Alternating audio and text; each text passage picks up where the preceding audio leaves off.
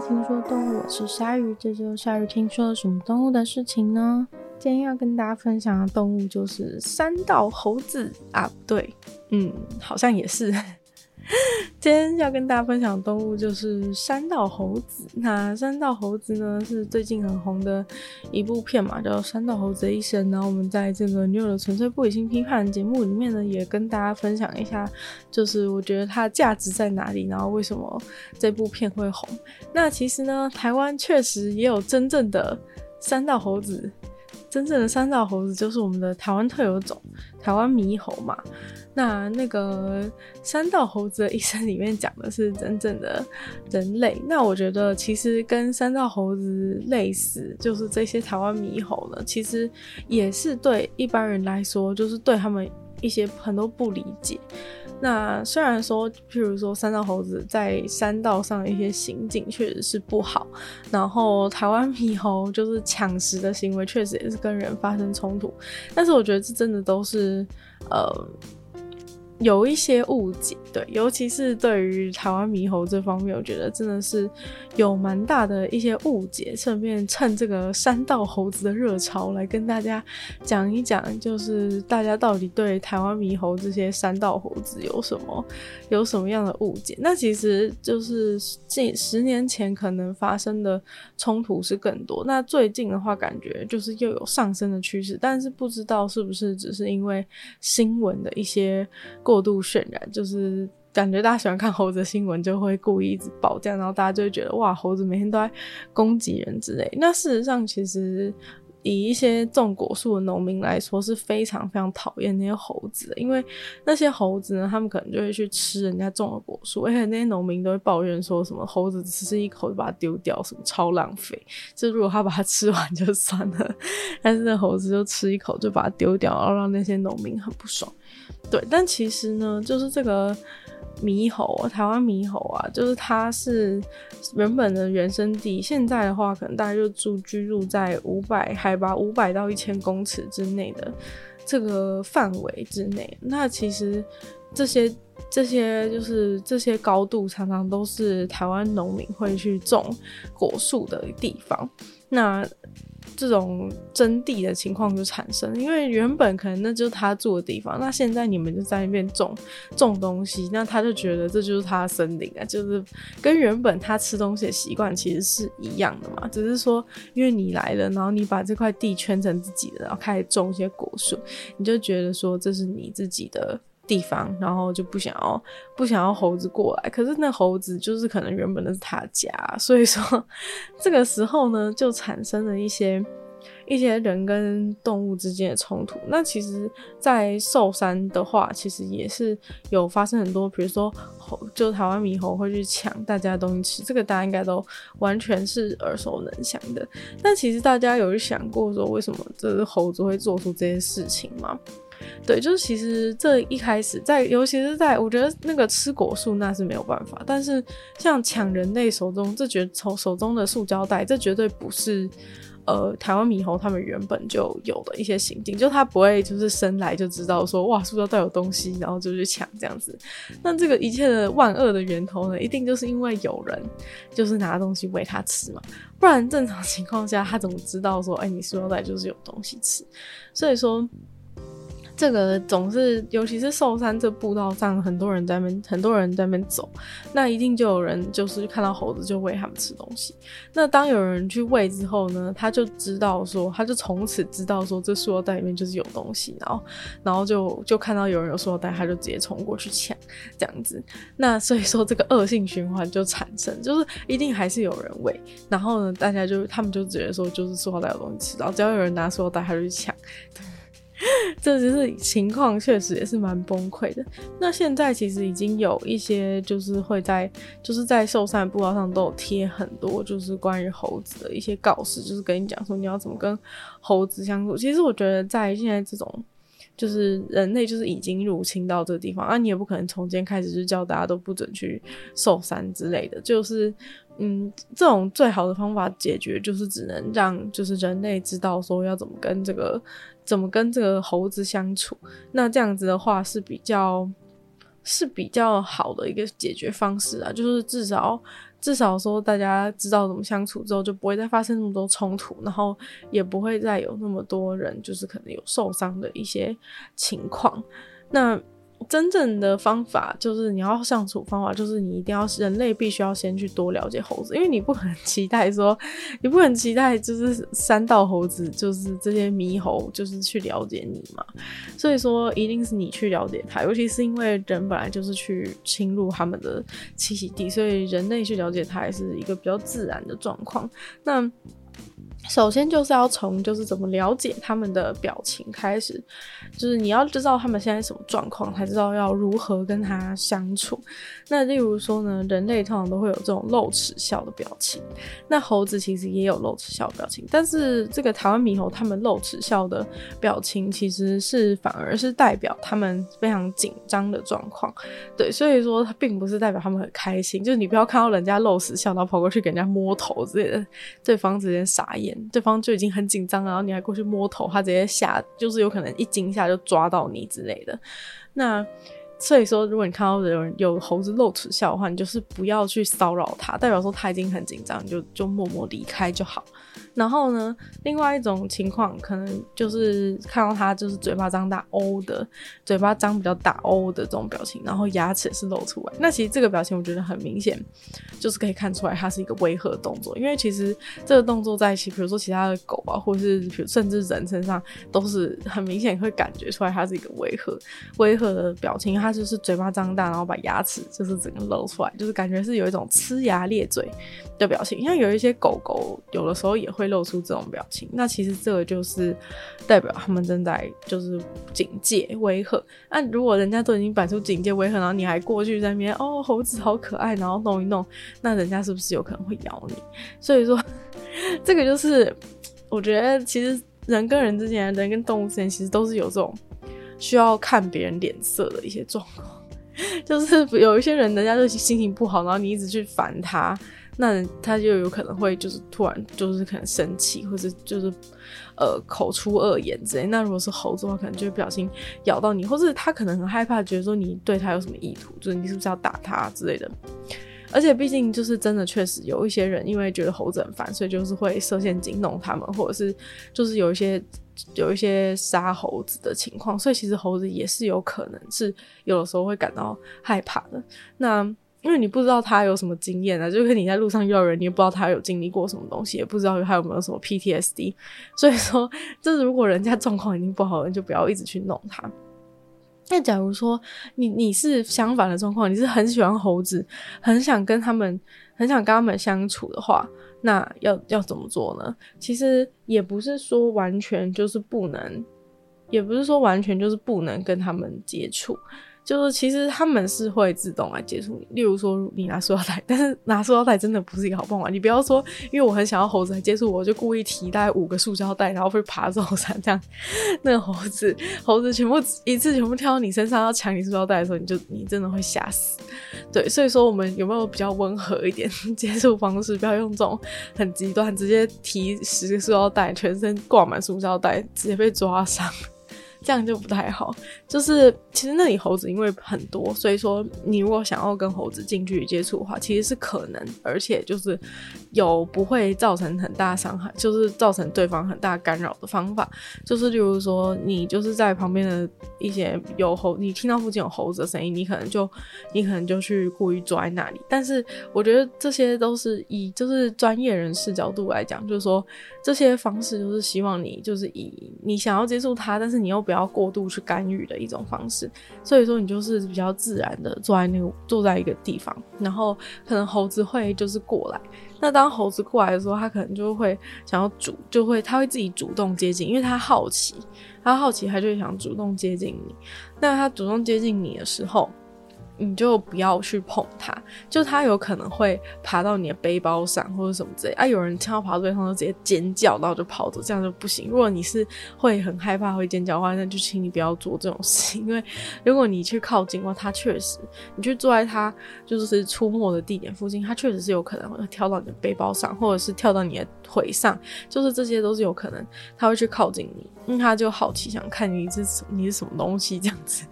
所以你很害怕，你就不要做这种事。如果你很想要跟他接触，你可以这样做。那等到他们来的时候，就算他爬到你身上或者怎样，你也都不能，你也都不能碰他。对，就算他感觉好像跟你很亲密，像狗狗一样过来，你也不能就是看到狗这样就摸它。对，就是尽量不要去干预野生动物这样。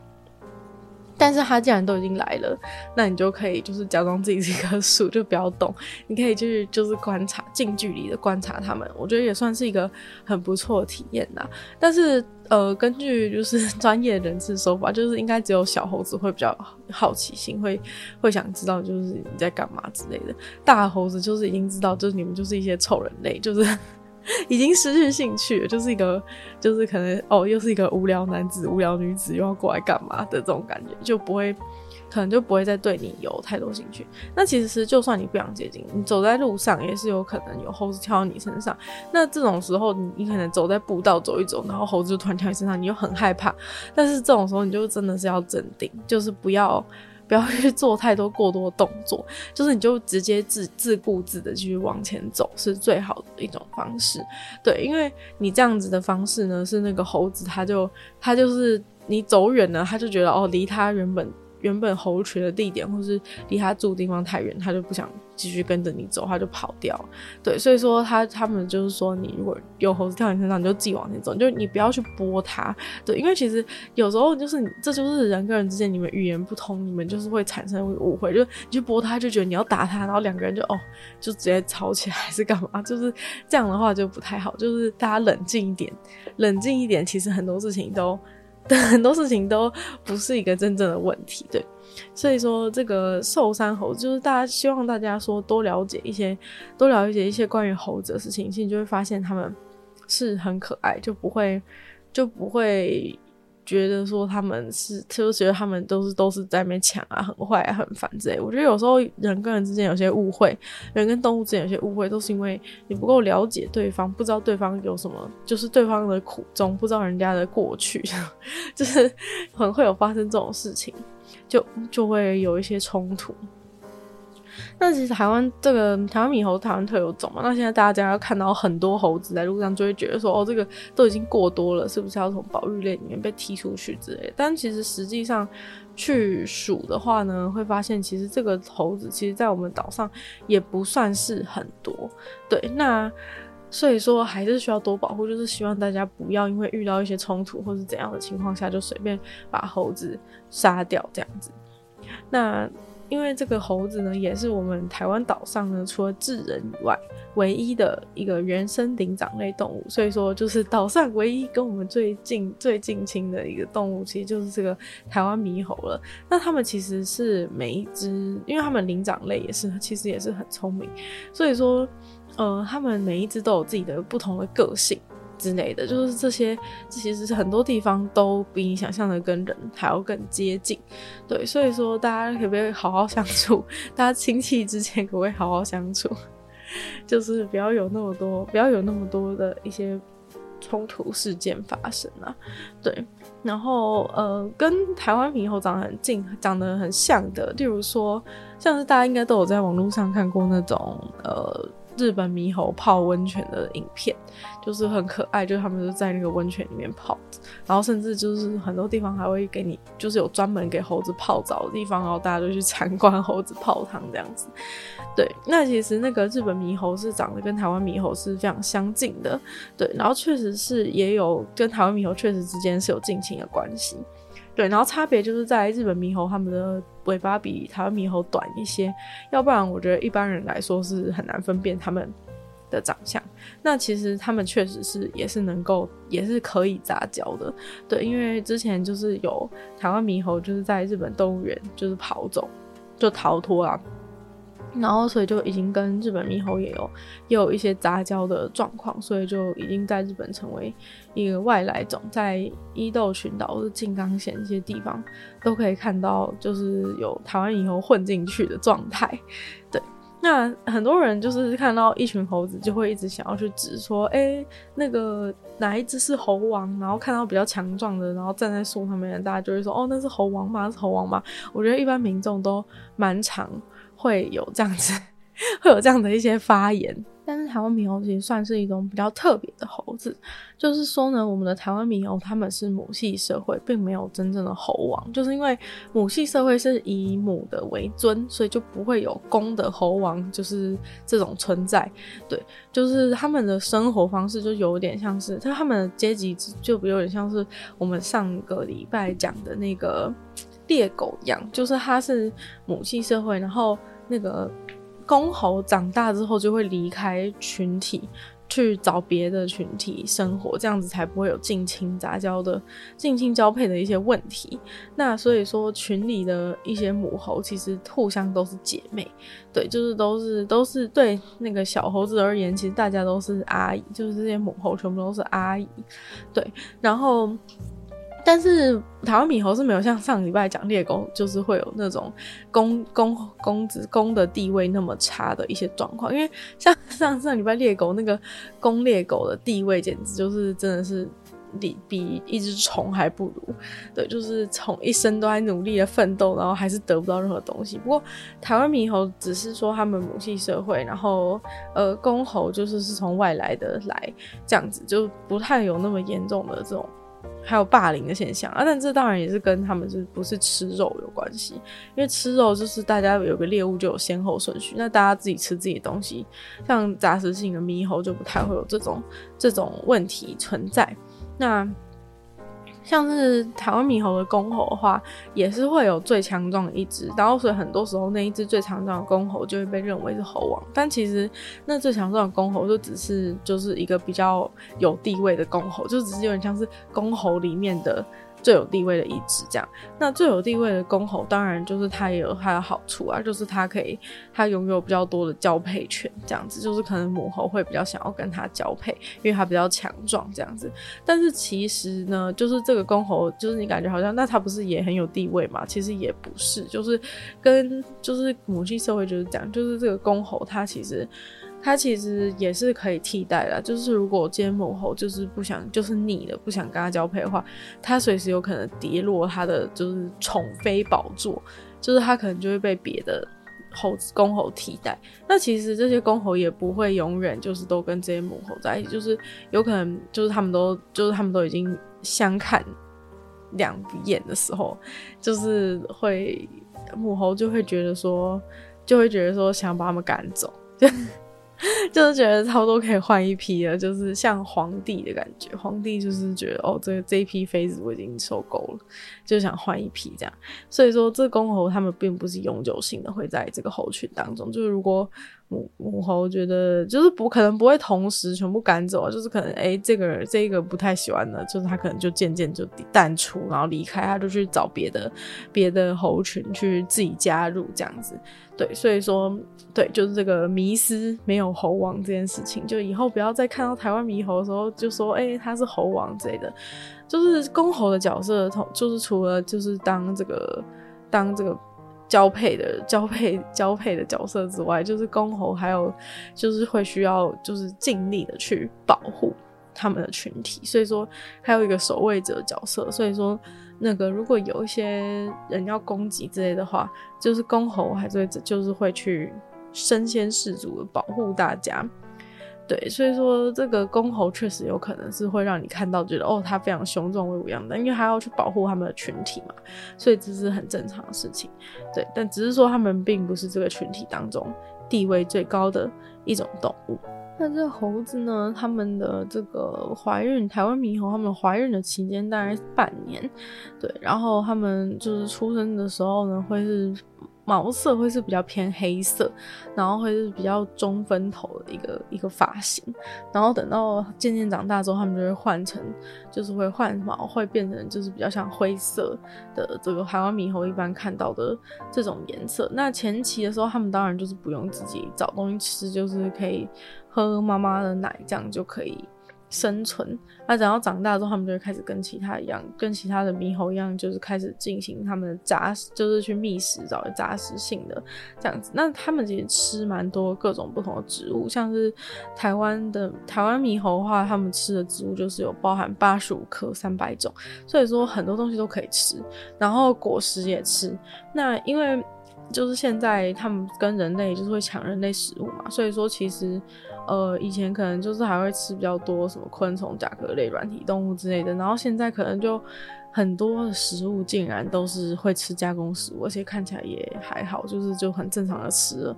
像是一些玉米啊、洋芋片啊、饮料、糖果、饼干、炸物之类的，他们都吃了。对，就是 这些这些都就他们饮食习惯已经开始变成外食族的状况。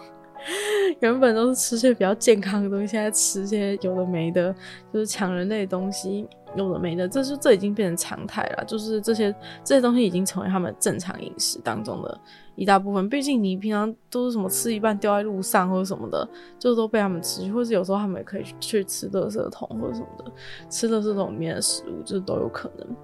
对，所以说台湾猕猴的饮食习惯已经被人类大大的改变了。那所以今天听完这一集之后，大家可能也比较知道说，在野外要怎么跟台湾猕猴互动。那其实我自己只看过几几次猴子而已。然后以前是有一次去山里面的时候，然后在应该是在国家公园，然后在比较还没有上到最上面，就在还在可能一千公尺的地方。大概，然后就在马路中央，就开车开到一半，然后就有一大群猴子，就是他们应该是一家人吧，对，就是一个猴群，就是直接坐在马路中央吃东西，就是挡在路上，因为那个路上其实没有那么多车，那条路上没有那么多车，所以他们就是一家群猴子直接坐在柏油路上面吃，在那野餐，坐在柏油路野餐真的超好笑的，对，然后那个时候。那时候就也不知道怎么办，就把车就停下来，然后在那边就停着，然后在那边看猴子。对，因为他们就我们后来是等到他们走了之后才开过去。对，因为也不知道就是要怎么 要怎么，第一次就是遇到猴子，也不知道怎么跟猴子相处，所以就停在那边互相观察这样。然后结果他们一开始还没发现，在那边自己吃自己东西。后来他们发现之后才觉得情况不太对劲，才东西拿了拿就走了这样子。对。那猴子其实有一个很特殊，台湾猕猴其实有很特殊构造，就是他们可以，你会觉得很奇怪，就是他们吃把一堆东西塞到嘴巴，就是这样狼吞虎咽没事嘛？其实在他们颈部的地方有一个小小的位置是可以储藏他们的食物，对，所以说有时候他们就一吃一大堆，先把它全部储藏在那个那个食物小袋里面，然后等到肚子饿了再从那边这样子哦挤一点出来再吃。听起来有点恶心，但是它就是很方便呢、啊。就是喉咙里面就有个口袋，可以放一些，可以储藏一些食物，不用现在吃。想想看，如果台湾猕猴就吃到饱了，就是它已经吃饱了，他吃到超饱，但它可以再多放一点，再给我一点甜点，再多放几块蛋糕，在它的这个，在它的这个猴子的小袋子里面，这样感觉超赚。真希望我也有一个，就不用每次吃饭吃那么慢都被别人白眼。然后肚子饿的时候还可以再推一点出来吃，感觉真的这功能真的不错。那今天的听说动物就差不多到这边结束了，希望大家在今天这一集之后呢，比较知道怎么跟我们的台湾原生种山道猴子有一个比较美好的互动，然后下次看到它的时候也可以用一个比较。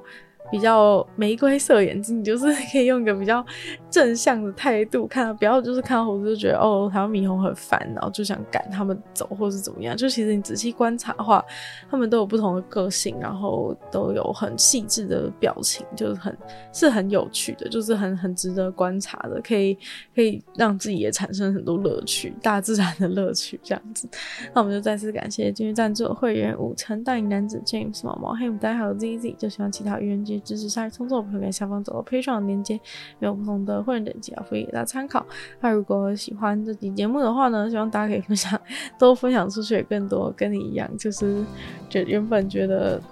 台湾猕猴有点可怕的朋友。那如果喜欢这集节目的话呢，就记得。分在 Apple Podcast 也可以帮我留下星星，写下评论，对节目的成长有帮助。那如果喜欢我的话呢，想要收听更多，也就听其他另外两个 Podcast，其中一个是女友的纯粹不理性批判，没有时间更长的主题性内容；另外一个是鲨鱼，会在每周日使用十分钟的时间跟大家分享一些国际新闻新资讯。就希望大家继续在每周五跟这个听说动物相见。那么就这样喽，拜拜。